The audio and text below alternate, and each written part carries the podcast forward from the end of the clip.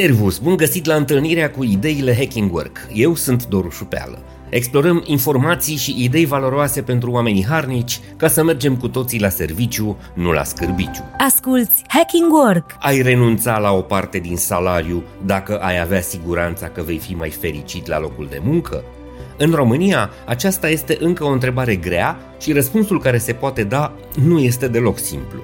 Aș vrea să descoperim astăzi împreună că salariul nu este singurul factor care aduce satisfacția legată de munca noastră, dar în același timp, fără un salariu decent, discuția despre satisfacție, motivație și fericire în zona profesională nu are absolut niciun sens. Ideile Hacking Work Studii de piață făcute acum câțiva ani arată că pentru 75% dintre angajații americani, cel mai urât aspect legat de experiența lor profesională este șeful, mai precis relația cu acesta. Cei care au răspuns la acea cercetare au afirmat într-un număr la fel de mare că ar renunța la o parte din salariu dacă ar avea garanția că vor primi un șef mai bun. Când am citit prima oară acele date, am fost un pic surprins, dar apoi am înțeles fenomenul. Săptămâna aceasta am publicat în newsletterul Hacking Work rezultatele unei alte cercetări pe aceeași temă, făcută de compania HP la nivel global cu 15.600 de respondenți din 12 țări.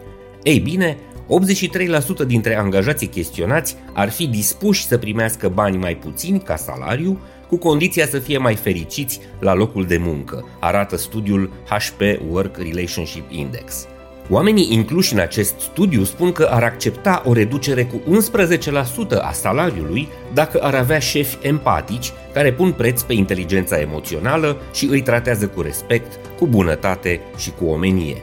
Totodată, oamenii ar renunța la 13% din salariul lor pentru a lucra într-o companie în care pot alege de unde și când lucrează șefi buni și mai multă libertate și autonomie. Iată monedele extrem de valoroase pentru care oamenii ar schimba o parte din salariu.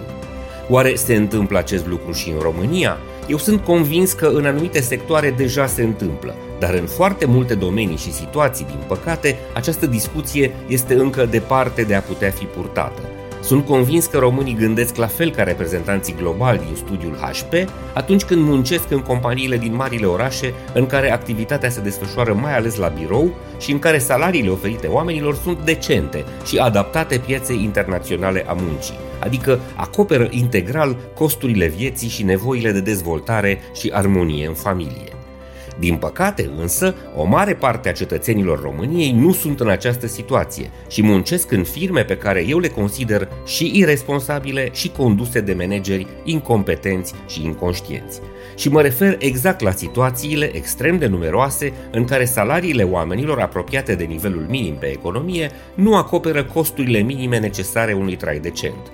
Am mai explicat că salariile de mizerie nu pot produce performanță, nu duc la motivație și loialitate și că managerii care cred că fac economie și profit doar pentru că plătesc oamenii cu salarii atât de mici, își fură de fapt singuri căciulea și ce câștigă într-o parte pierd înzecit în calitate, cantitate, stabilitate, loialitate, reputație și implicit în cifra de afaceri și profitabilitate.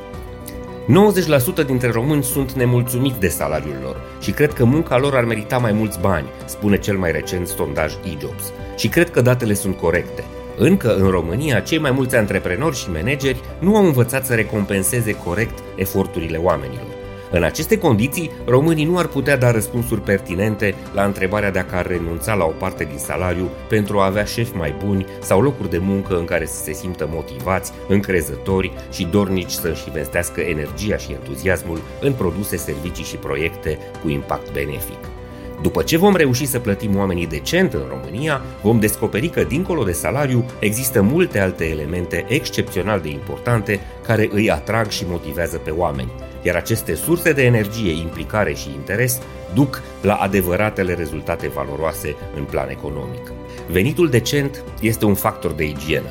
Fără un salariu care să-i acopere omului nevoile de bază, nu îi poți pretinde să fie dedicat, creativ, motivat și loial firmei tale. Mă întristează foarte tare că este încă nevoie să dezbatem un subiect atât de simplu și să constatăm că gândirea limitată de o lăcomie stupidă și absolut neproductivă împiedică cele mai multe organizații din România să atingă nivelul de normalitate dincolo de care apare adevărata performanță durabilă. This is Hacking Work!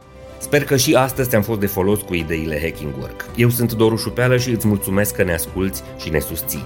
Descoperă online newsletterul, podcastul și produsele multimedia Hacking Work. Să ne reîntâlnim sănătoși, voioși și mintoși și să mergem cu toții la serviciu, nu la scârbiciu. Servus!